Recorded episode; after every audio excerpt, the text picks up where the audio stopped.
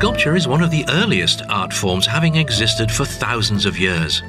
When craftsmen in Rome were busy making religious sculptures in temples and tombs, ancient Chinese craftsmen in Dunhuang also left their own glories in the history of world sculptural art. Hi, I'm Graham Stevens. Welcome to a new episode of the Why We Love Dunhuang podcast. Our Dunhuang class continues today, and this time let's dive into another main form of Dunhuang art, the sculptures.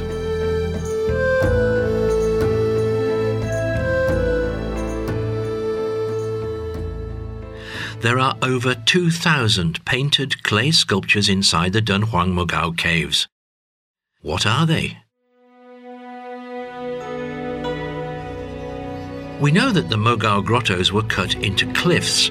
The material of the cliffs is relatively soft and is not suitable for stone carving. Therefore, traditional clay sculpture was adopted to make Buddhist images. Normally, the sculptures can be divided into three categories. The freestanding sculptures, or round sculptures, are the three dimensional statues that can be appreciated from every direction. The second type are called relief sculptures. They are figures and objects, such as clothes and ribbons, that are at least partly attached to a background surface. The third type is known as shadow sculptures, which mainly include thousand Buddhas and flying apsaras. They are mostly moulded first, then adhered to the walls, and finally painted with colours. As for the size, some are more than 30 metres high, and some are only several centimetres high.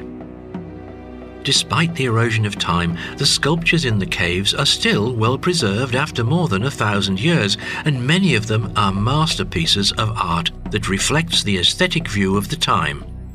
Moreover, these different types of sculptures show the real and sequential history of Buddhism in China.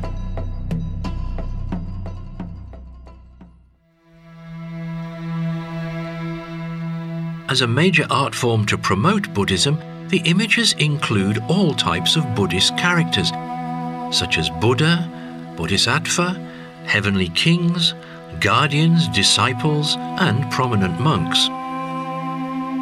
The statues of Buddha are, naturally, the most common ones in Dunhuang. There are Buddha statues in almost every cave and in the most prominent position, but, not surprisingly, the Buddha statues from different periods have different facial looks as well as styles of dress. The statue of Bodhisattva is another popular form throughout the site.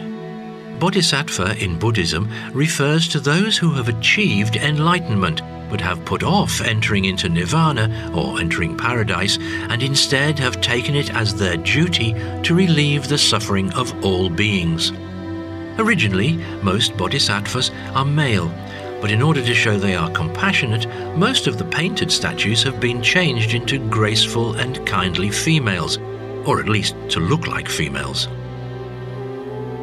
Statues of disciples comprise another major part of the Dunhuang Mogao sculptures.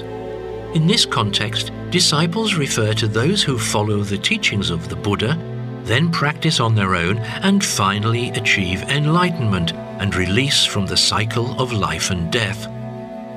Unlike a bodhisattva, a disciple cannot help others out of the sea of misery, but can only save themselves.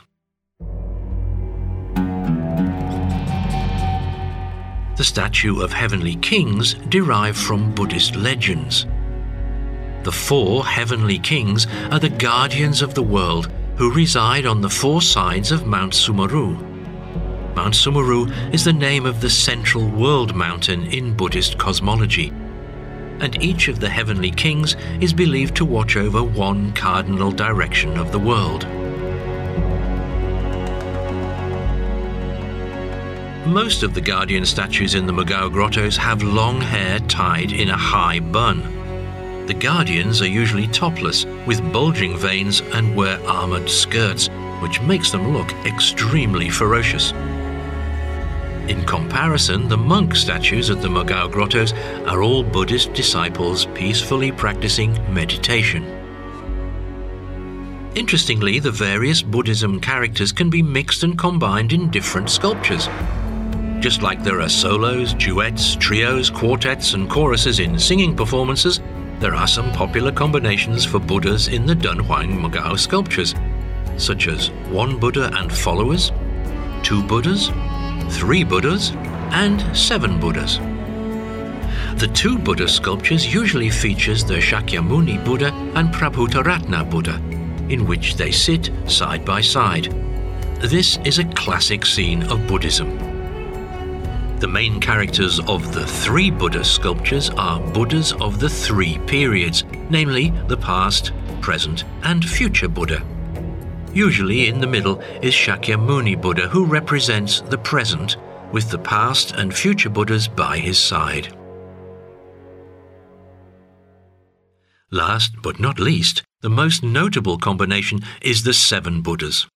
According to Buddhist law, there are six Buddhas who came prior to Shakyamuni. They are the historical Buddhas. This group of seven is collectively known as the seven Buddhas of the past.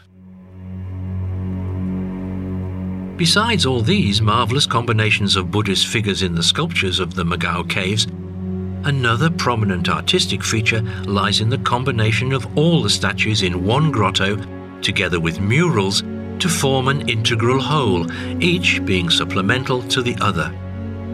Coloured statues on Buddhist altars and niches accompanied by murals are so arranged that they are in the dominant position without damaging the uniformity of the entire grotto art. The sculptures, the murals, and the caves are perfectly matched with each other and present a harmonious religious and artistic space.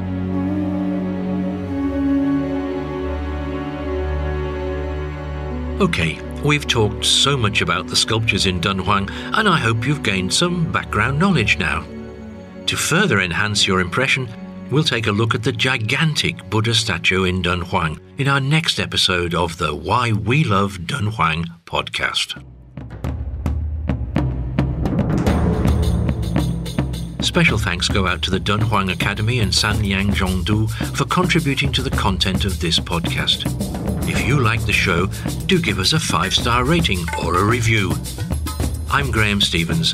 Join us again for Why We Love Dunhuang next time. Stay tuned.